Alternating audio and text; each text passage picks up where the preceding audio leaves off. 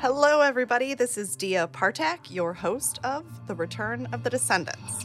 And I'm also a Slovak American who's recently began to dive in deeper to my cultural heritage. And I started to wonder how many other people are out there who are also learning about themselves through their heritage. And what are the unique reasons that so many people are beginning to look into their ancestral past? So I am on a journey to meet these other people that have this desire to learn more about their heritage and incorporate it into their day to day. So join me as we find out what inspires this new generation.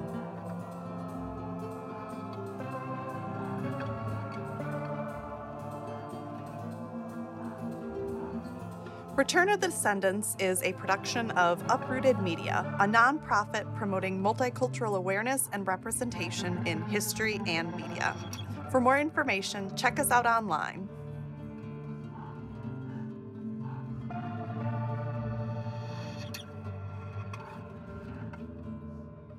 Hello, everybody, and welcome back to the Return of the Descendants. Today's episode is very special because we have the opportunity to hear from three different generations of the same Slovak American family, the Jencis, which takes us to the U.S. states of Maryland and California. Each of these three generations have felt a calling back to the homeland. And each of these three generations play a special role in keeping the heritage alive and developing. So, allow me to introduce you to the current Slovak American generation. Hi, my name is Lizzy Rossetti. I'm currently 17. I'm a junior at Bethesda Chevy Chase High School, so very close to DC. I'm on the varsity crew team. My grandfather is Slovak, and my mom's kept me very like in the loop and we also travel a lot. I've been to Slovakia, um, and I definitely like to go back. The bridge generation. I am Krysten Jenci. I am very proud descendant of a Slovak father, and I have great memories of visiting his extended family when I was small, watching my grandma make poppy seed rolls, and we'd all go to church and they would drink Slivovich and play poker at night. I just have great memories of, of my Slovak uh, side of the family, and um, I just really enjoy keeping that part of my history and my family culture alive. And the immigrant generation. Uh, my name is Michael uh, and I was born in Slepkovce. It's a small village in uh, eastern Slovakia. And uh, I was born in 1937. And uh, I came to the United States when I was two and a half. It's really odd because my mother was born in the United States. And her mother brought her back to Slovakia when she was two and a half. So my mother came back to Slovakia at two and a half, and I came to the United States at two and a half. So that's sort of uh, the beginning of the story. Welcome to the podcast, Jenci family. So, I wanted to ask each of you why your Slovak heritage is so important and what motivates you to keep living in it and keeping it alive. Yeah, um, I'd say like it's super important to kind of understand where you came from so you understand like why your family is celebrating the things that they do and kind of like why all of these things came to be. But I feel like my friends already know a lot about themselves and where they've came from because just like me, like they have like grandparents who've immigrated from Europe, who've come here, who've like made a like life for themselves and they're successful. So I think right now we kind of all share like the common goal of wanting to make those sacrifices worth it. We're all very like ahead of the game here. Yeah, definitely ahead of the game. I know I was not thinking about this when I was 17 years old. Krysten, what do you think about what your daughter just said? I, I just I find that so um touching. and that's the other thing I love about the Slovak roots is well, you know, this sounds really cheesy, but I know how much my father struggled to assimilate and get a job and be successful. And it makes me so determined to capitalize on his sacrifice, you know, to see my kids succeed in whatever way they want. Eh, she talks about going to college in Europe, which I just think is such a great thing that she wants to understand other cultures and I don't know, that means a lot to me. But it all stands on my grandparents' courage and bravery to come over here. They gave me the ultimate gift, and I feel like it's it's our turn just to do something with it. Heritage is very much a tribute, it sounds like, for your two generations. Michael, I'd love to hear your thoughts on where this desire comes from. I, I guess it's the influence of the parents. When the parents uh, speak of their stories, uh, and I guess it raises interest. I think it's uh, just being a part of uh, the history of their evolution makes the progress uh, continue. So luckily, Krysten is one of the uh, people in our family that's carrying the load in terms of getting more information and finding more. It's it's just fantastic. So well, I say the same to you, Dad. I mean, I just love this idea of Lizzy and, and Ben, you know, just going back to where it began and where you were born and seeing that. And it's so meaningful to them. And they know they've heard me talk about, you know, your sacrifice and all the things you really had to go through. And I know you don't like to talk about it. You're you're very humble, but your life story is an incredible story. And I think you should be honored and thanked for all that you did for us. And, you know, I just want the kids to remember that too. That's all. Okay, well, thank you. Thank you for those kind words. Uh, you're you're an angel, and I really appreciate it. So thank you very much. Yeah, Dad. I mean, uh, you've done amazing things in your life, really, and you've given us all so much. So it's all just to thank you and carry on all the great stuff that you've given to us, including being hardworking and determined, which I know whatever I have, I got from you and your mother and father like you've been so great about all the changes in your life and making the most of them. And I, I just think that's the lesson I want my kids to learn. And and I want them to be proud of their Slovak heritage. It's unique and interesting and a beautiful place. And it's a place that's uh, constantly changing, and and uh, most of the people just go along with with the change, but they always have that part of them that wants to remember the beginnings and, yes. and luckily we have people like you Yes, Krysten has done a lot to keep the history going. One being assisting you, Michael, in getting your family stories in print in the new book by Zuzana Palovic and Gabriela Bereghazyova, Slovak settlers. Um, I know in the book you guys shared a lot about the struggles that you and your parents had upon moving to America. Can you guys tell us just a little bit about that arrival and some of the struggles that you spoke of? His mother came over first just the strongest woman you could possibly imagine. And the way I understand it, maybe my dad will correct me in a few minutes, but my grandfather didn't really want to leave. He loved his farm, he loved Slovakia. And she was like, you know what? This place stinks. I'm out. and she left. and she's like, I want to go. She was like, I know there's more opportunity there for us. I'm going to go work and I will I will get enough money for you guys to come over. And that is what she did. And that she is the most determined woman I've ever seen in my life. so that's another tremendous sacrifice. I mean, his mom had to leave him when he was very young. It's an my grandmother, I hope she's a role model for Lizzy. It sounds like your grandmother could be a role model for all, all of us. What has it been like for you hearing some of these stories directly from your father? It's it's a great question. It's a difficult thing because I think it's a little painful for him. I know it's part of every immigrant struggle that you come here and you know life wasn't easy. They didn't have a lot of money. You know, my grandmother had many many children and she was working full time.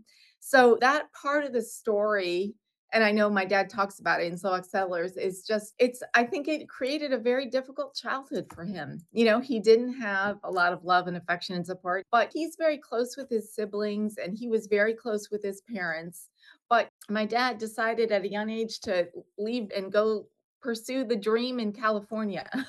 so that created, you know, a lot of distance for the family. But we would go every summer, drove from California to Bridgeport, Connecticut to visit his family. And those were some of the best memories of my childhood. You know, we I had gazillions of cousins. I had my grandmother and my grandfather, and um, they had a tiny two bedroom house.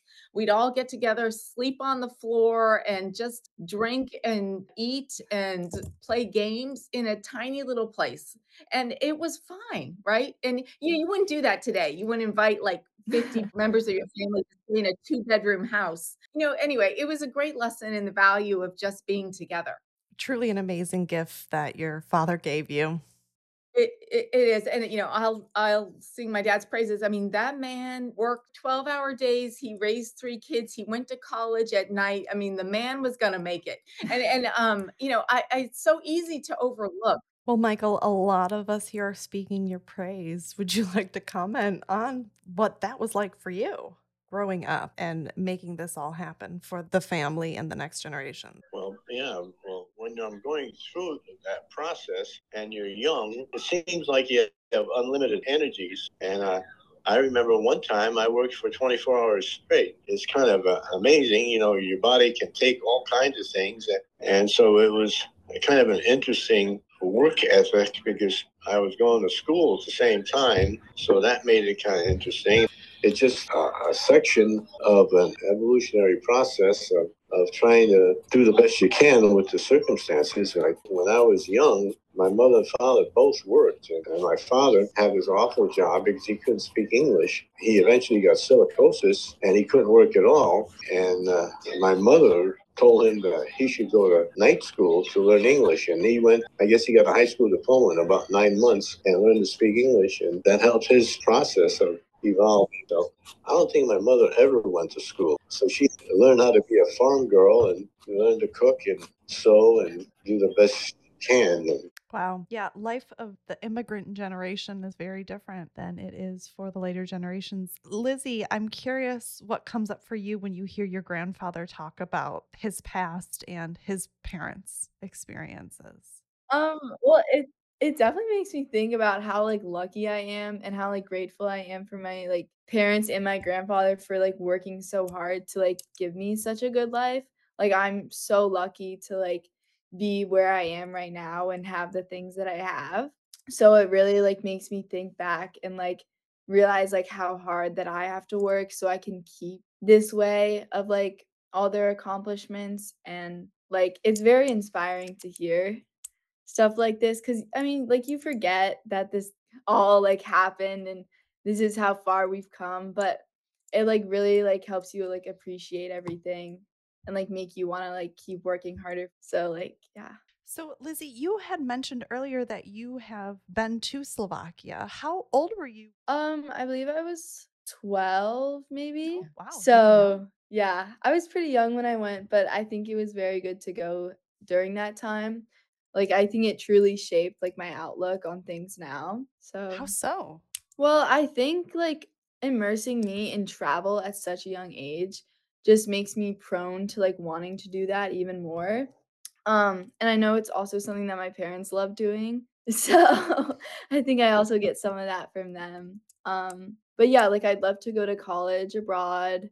So, it's definitely something that I've interested in and, like, I think my parents helped like form that interest. Uh, what did you like about Slovakia? What were your impressions?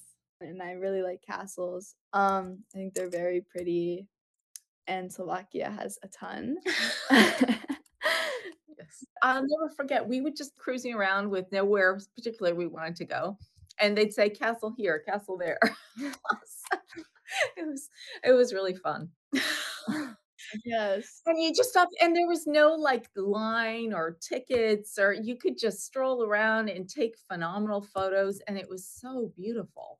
Eh, that's one of my fondest memories. Your love of castles, Lizzy, makes me think of a story you told me a while ago about a school project you did. Um, do you remember that? Can you share with the listener a little bit?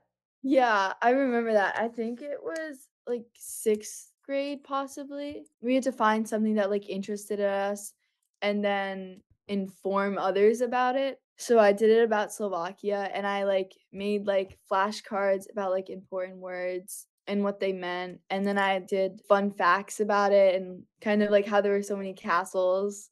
As I remember that was very fun and That's so cool. You are the youngest Slovak awareness advocate I think I've met thus far. and so, Krysten, was that your first time in Slovakia as well? No, I went right before we had kids. So 2000 was my first time. My father had gone back to visit when it was still communist. So it, it was harder for him, I think, couldn't just like pop back over and go see people. Okay, so Michael, I really want to hear about your experience returning back to Slovakia.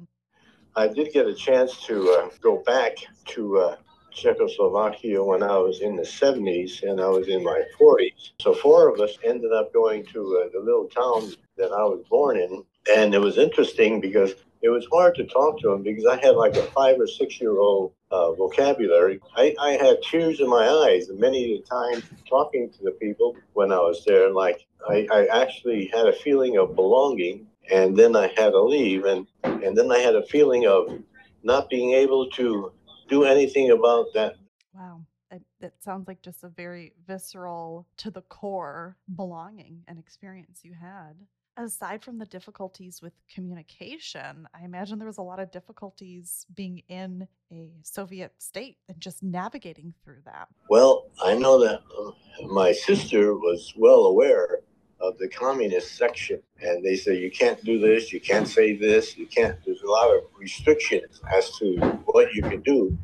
I've heard of people uh, being stranded at the train station and then they were put in prison because they had no uh, legal right. You had to have a legal right to be wherever you were in Europe when it was communist. So that was really tricky. I had to run for a train a couple of times, but that middle 70s, when that section of Europe was communist, was very dangerous.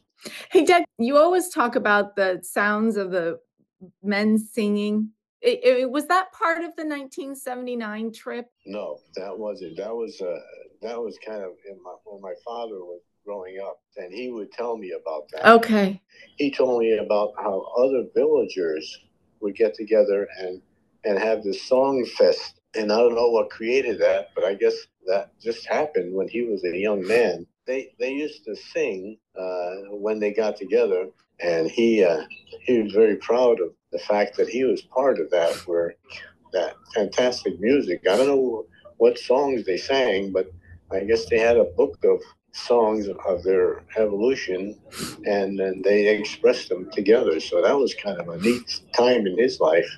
And they tried to keep that uh, going and but as as the war just messed up everything because you know half the people were leaving as fast as they can so those kinds of traditions sort of went by the wayside. Gosh, to be able to hear that again or see that occur would just be remarkable.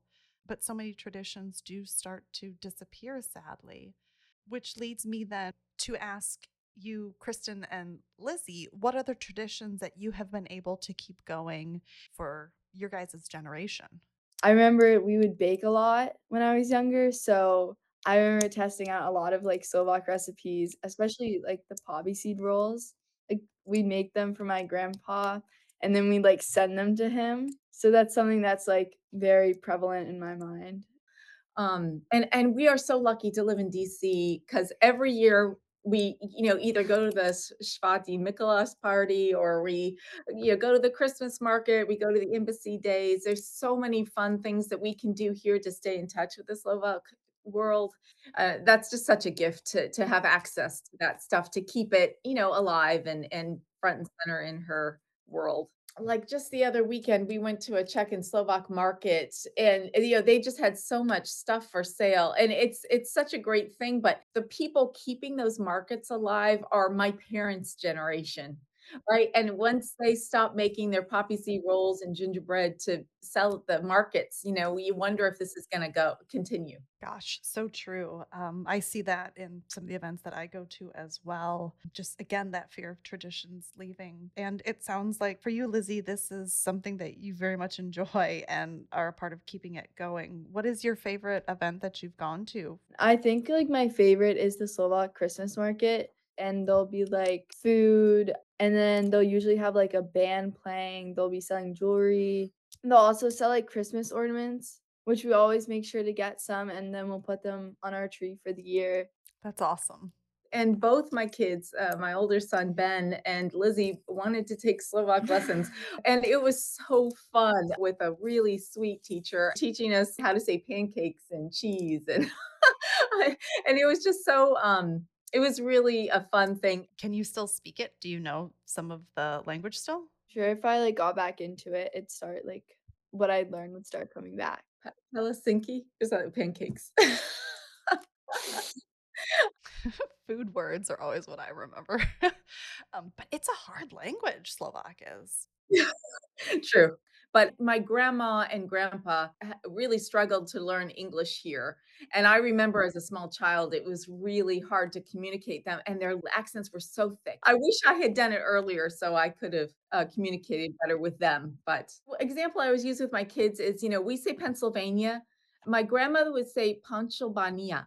I couldn't, of course, understand a lot of the words she would say. But anyway, everybody managed to communicate okay. But can't imagine how hard it was for them. You know, it's not easy to learn this language either. Absolutely. Absolutely. Um, Lizzy, so you had mentioned your friends earlier in the podcast, and I'm curious, how do you promote your Slovak culture with them? Um, I think it's something that I don't really have to like keep like promoting because my friends already like know it about me.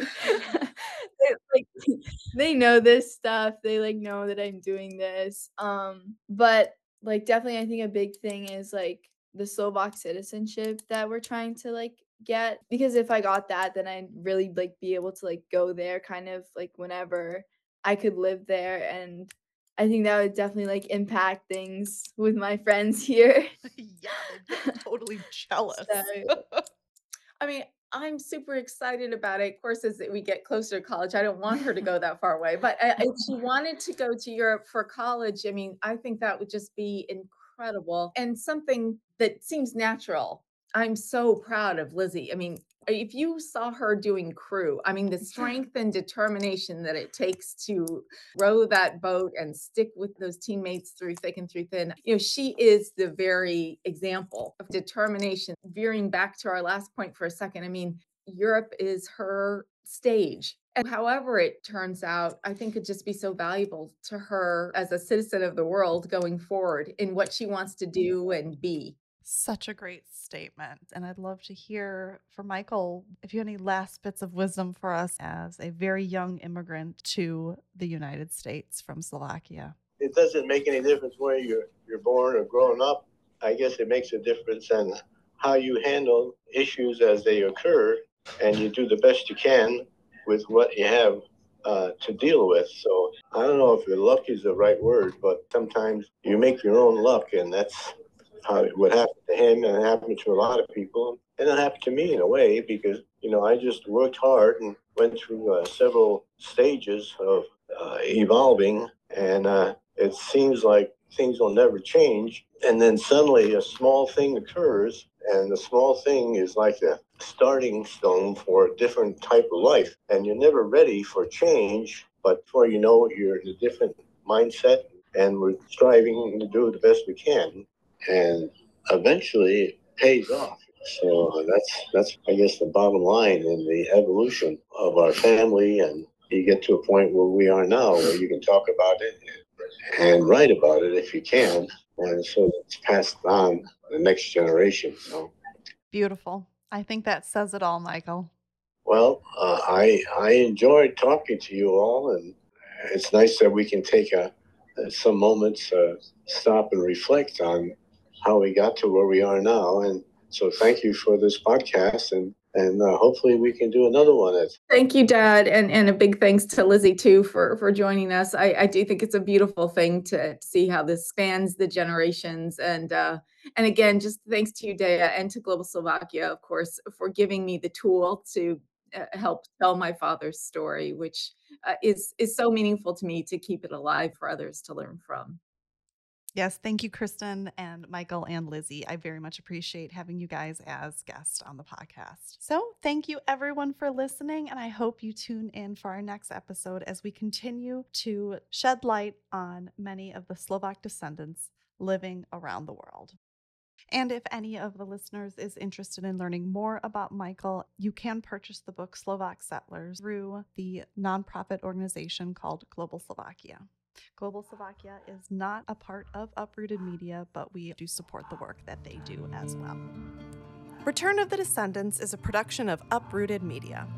Want to support this podcast or our Slovak Arkansas documentary? Then check us out online to donate. And thank you to all of our supporters and donors. Without you, this could not be possible. Thank you to James Ashley Mayer and Zoe Solar for the use of their music in this podcast. And thank you to our project manager, Amanda Vijamil Sarani. Without Amanda's support, we would not be able to put together our podcast or do the wonderful work that we do with the documentary. Thank you. Thank you for listening, and we hope you tune in for the next episode of Return of the Descendants.